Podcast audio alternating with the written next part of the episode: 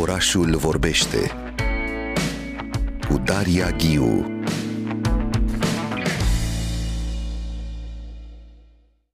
Le auziți la microfonul Radio România Cultural, le-ați ascultat în dialoguri pline de forță la Orașul Vorbește. În perioada 2 octombrie-19 noiembrie, Radio România Cultural o omagiază pe Monica Lovinescu, vocea feminină a exilului românesc, un simbol al libertății, al curajului, al generozității. Proiectul centenar Monica Lovinescu, Vocea Demnității, s-a auzit la radio în această perioadă, iar cele care au construit alături de importanți oameni de cultură și intelectuali români portret portretul Monicăi Lovinescu sunt uh, jurnalistele Anca Mateescu, Diana Joicaliuc și Georgiana Petrache, pe care le salut chiar acum. Bine ați venit la Orașul Vorbește! Bun găsit, Daria! Bine te-am găsit și mulțumim pentru invitație.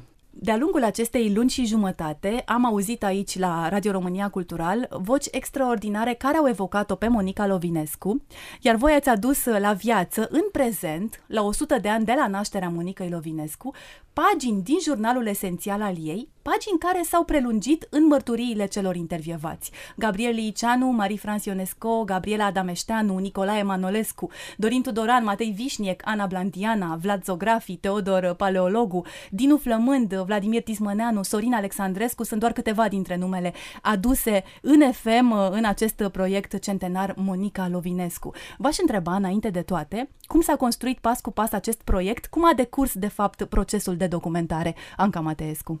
Au fost uh, 20 de invitați în 21 de episoade. Ultimul uh, din această serie se difuzează chiar astăzi uh, la GPS Cultural de la ora 17 și 30 de minute. Este partea a doua a interviului cu Gabriel Liceanu. Uh, da, ai enumerat câțiva dintre, dintre cei pe care i-am avut invitați. Cum s-a construit acest proiect? A fost mai întâi ideea lui Radu Croitoru, pentru că el a avut ideea asta să pornim de la paginile de jurnal ale Monicăi Lovinescu și să vedem uh, cum uh, se reflectă uh, ce scria Monica Lovinescu în amintirile persoanelor mai mult sau mai puțin apropiate, unele foarte apropiate, altele mai puțin, în diverse momente ale vieții. Asta mi se pare fantastic. Pornește la o pagină de jurnal și a se transformă într-o pagină vie a prezentului cu ajutorul acestor intelectuali. Georgiana Petrache. Da, așa se întâmplă și um, ce mi se pare interesant este că nu întotdeauna coincide pagina de jurnal cu uh, pagina rostită a celui uh, cu care stăm de vorbă astăzi după ani, zeci de ani, poate. Aici apare surpriza. Cred, Aici nu? apare surpriza, exact, pentru că nu toți oamenii pomeniți de Monica Lovinescu în jurnal își amintesc la fel același moment pe care l-au trăit împreună. Și dacă cele mai multe interviuri sunt evocări ale Monicăi uh, Lovinescu, Există pasaje din interviuri, fragmente din interviurile noastre, care de fapt construiesc altceva, construiesc un moment mai viu o descoperim pe Monica Lovinescu altfel și nu toată lumea, nu toți uh, oamenii cu care am stat de vorbă îi pun această aură. Când vorbim uh, despre un proiect dedicat Monica Ilovinescu, ne așteptăm ca toată lumea să-i pună această aură, dar nu, sunt și altfel de, de povești, uh, mult mai puține, dar ele dau cumva farmec și întregesc acest portret al Monica Ilovinescu.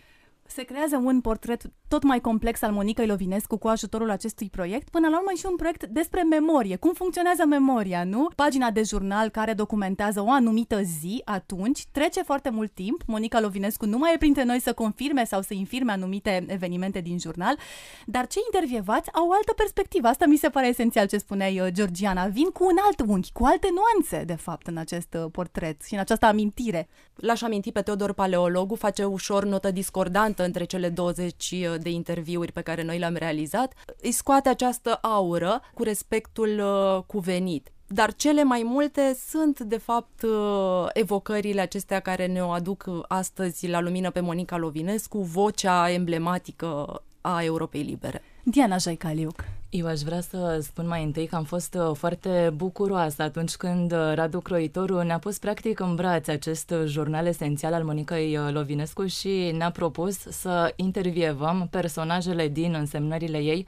Sunt, așa cum spunea și Georgiana, povești diferite, sunt foarte multe nuanțe în aceste evocări și cumva prin uh, toate aceste mărturii este și o explorare, să spunem, uh, a spațiului privat al uh, cuplului Ierunca Lovinescu, pentru că prin poveștile pe care le-au spus aici la microfonul Radio România Cultural, nu știu, Matei Vișnec, Vlad Zografi, Radu Filipescu, Smaranda Vultur, Emil Hurezeanu, cei câțiva cu care am stat eu de vorbă, devenim și noi familiari cu apartamentul lor parizian, tapetat cu cărți, așa cum și-l amintește Matei Vișnec, o casă în care se adunau uh, foarte mulți uh, prieteni și nu numai, pentru că la Paris, la vremea aceea, erau și mulți uh, impostori, tot el îi numește așa, o casă în care se adunau uh, oameni dragi la un pahar de vin, uh, la câteva gustări comandate, pentru că Monica Lovinescu nu gătea.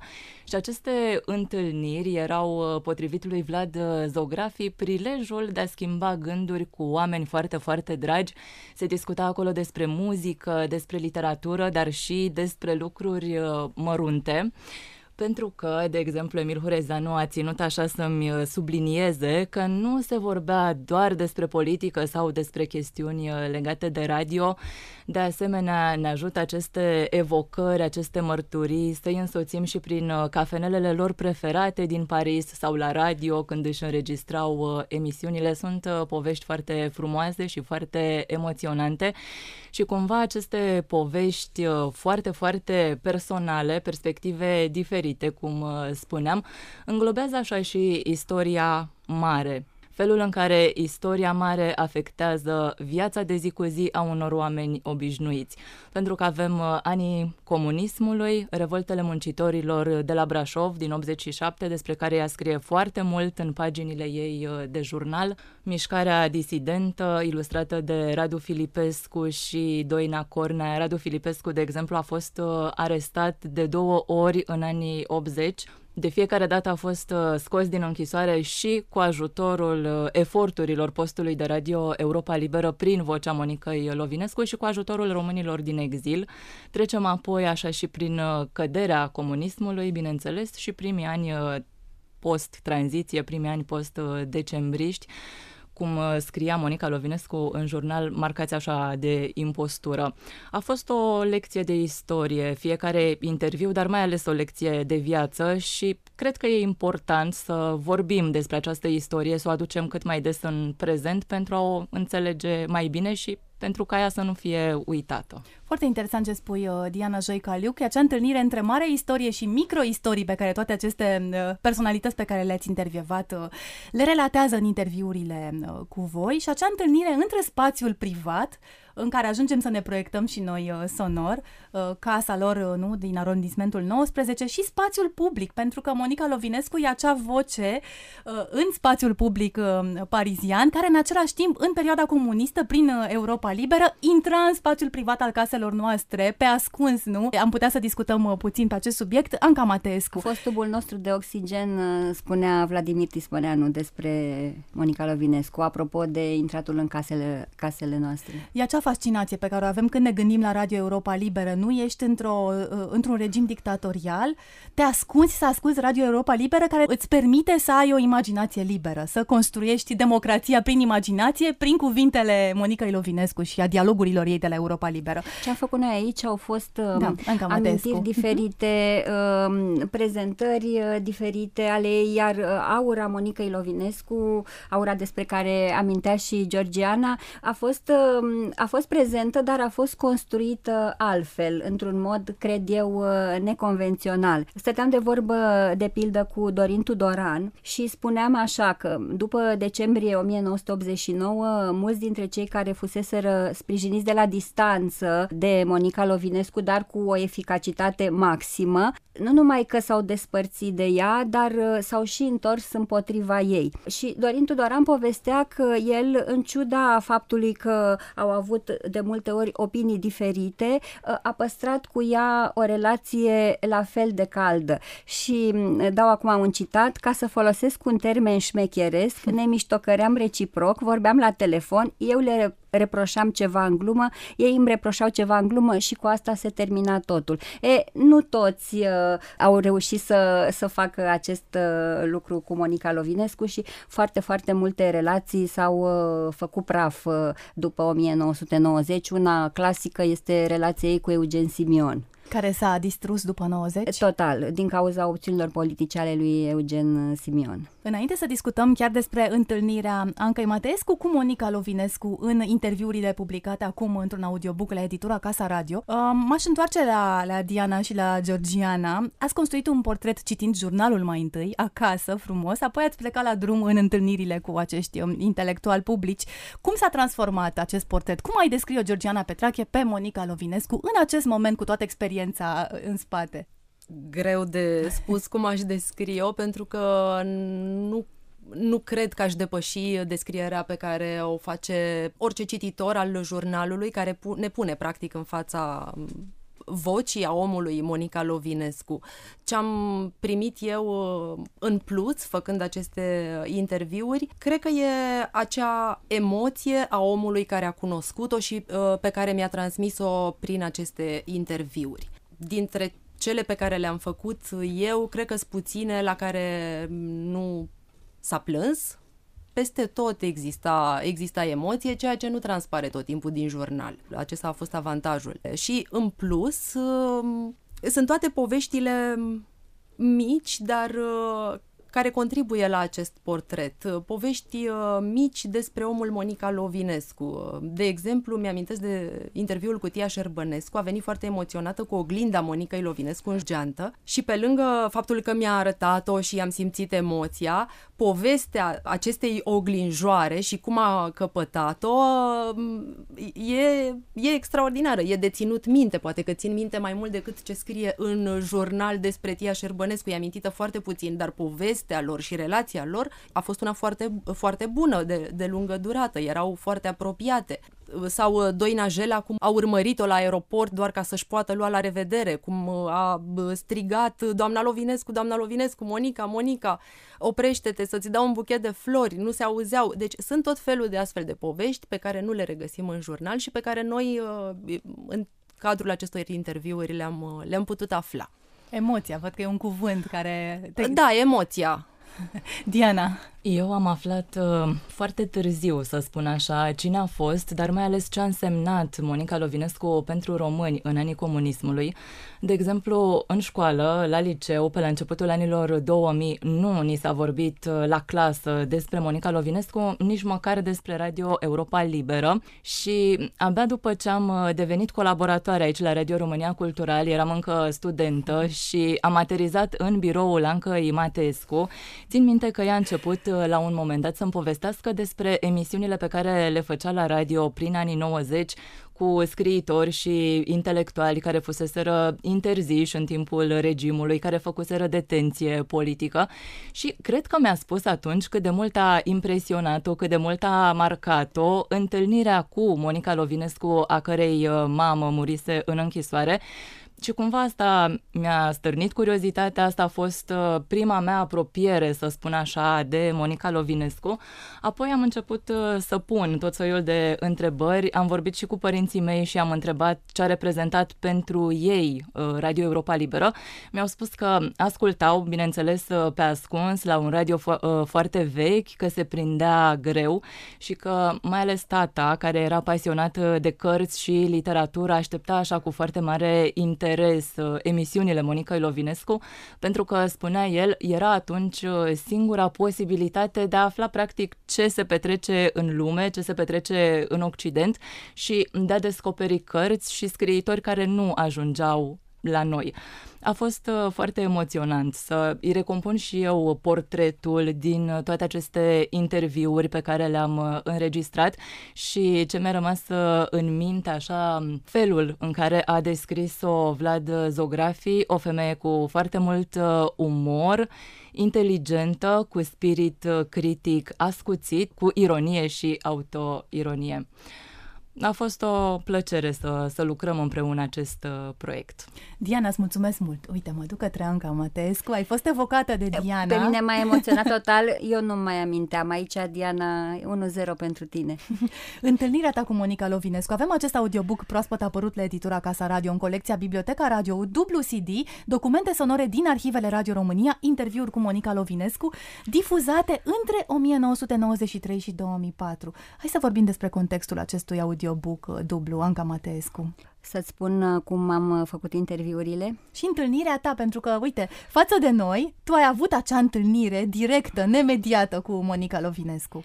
A fost o întâlnire în mai multe etape și prima a fost aici în țară în 1993, în toamnă. Era a doua venire a Monicăi Lovinescu în România. Prima a fost în primăvara lui 1990, în toamna lui 1993 a fost a doua venire. Tocmai a apăruse primul volum al agendelor lui Elovinescu.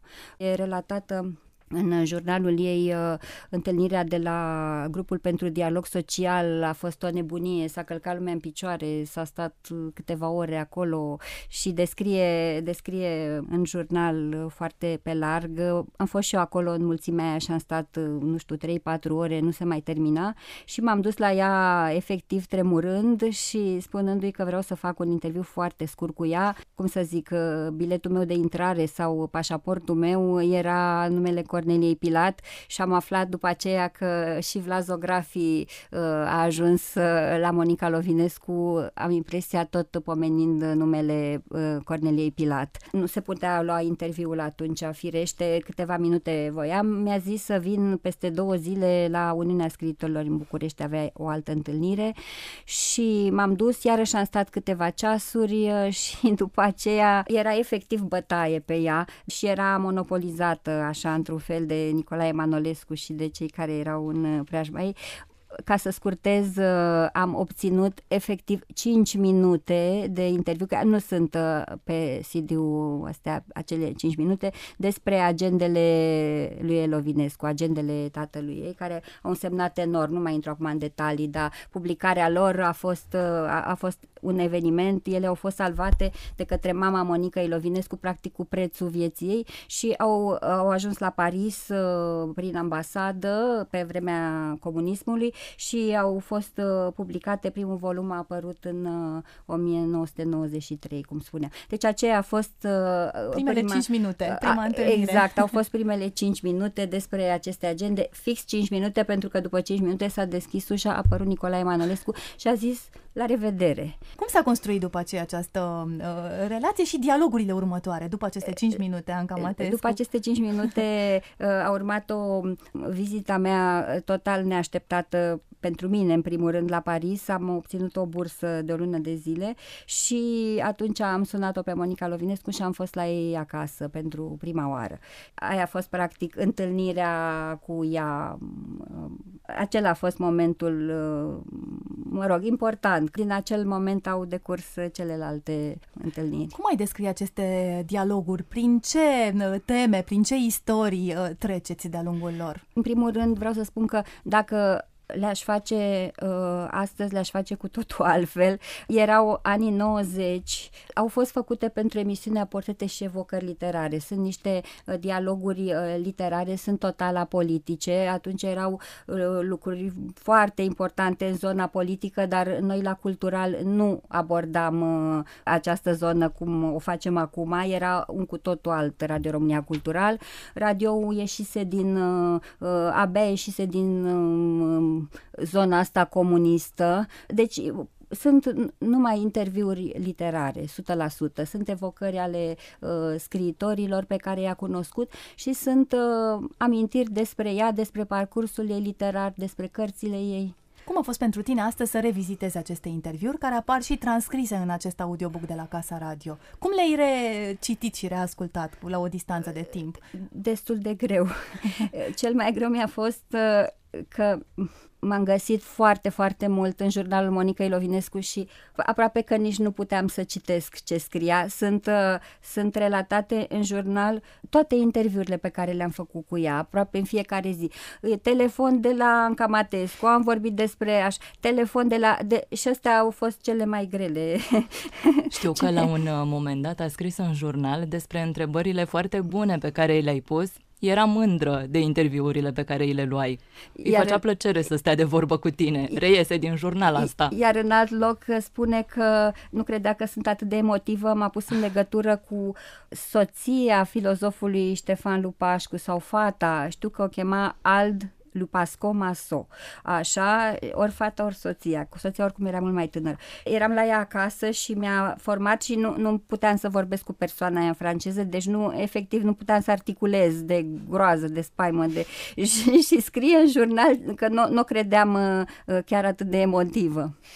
Te-aș întreba în final, Anca Matescu, și am ales microfonul. Cum ai ales acest titlu uh, din un citat din Monica Lovinescu? Dă-ne puțin uh, contextul acestui titlu de audiobook. Sincer, nu l-am ales eu titlul. Așa se termină unul dintre interviurile pe care le-am făcut cu ea, un interviu biografic și o întreb eu ce ar fi fost doamna Lovinescu dacă n-ar fi fost comunismul și îmi spune vrei să intrăm în ficțiune și da, intrăm în, în ficțiune și îmi zice poate aș fi făcut și eu romane la Paris ca Totomu, poate uh, aș fi făcut teatru, dar a venit acel moment, nu pot să-l precizez, nu, nu pot să spun exact când a fost acel moment și am ales microfonul. Dacă n-ar fi existat comunism, intram desigur în ficțiunea unei alte vieți. Așa începe acest uh, fragment extraordinar. Un joc în a-ți imagina cum ar fi arătat uh, viața ta altfel. Vă mulțumesc foarte mult pentru dialogul nostru. Anca Mateescu, Georgiana Petrache și Diana Joicaliuc. Să le spunem ascultătorilor că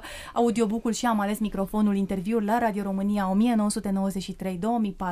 de Monica Lovinescu va fi lansat de editura Casa Radio sâmbătă, 25 noiembrie, de la ora 13.30 în cadrul Târgului de Carte Gaudenci Audeamus Radio România în pavilionul central. La lansare vor participa scriitoarea Ioana Pârvulescu, Radu Croitoru și Anca Mateescu, iar duminică 19 noiembrie de la ora 19 se închide acest centenar Monica Lovinescu. La Ateneul Român va avea loc Gala Monica Lovinescu. Mulțumesc încă o dată! Mulțumim și noi! Mulțumim și noi!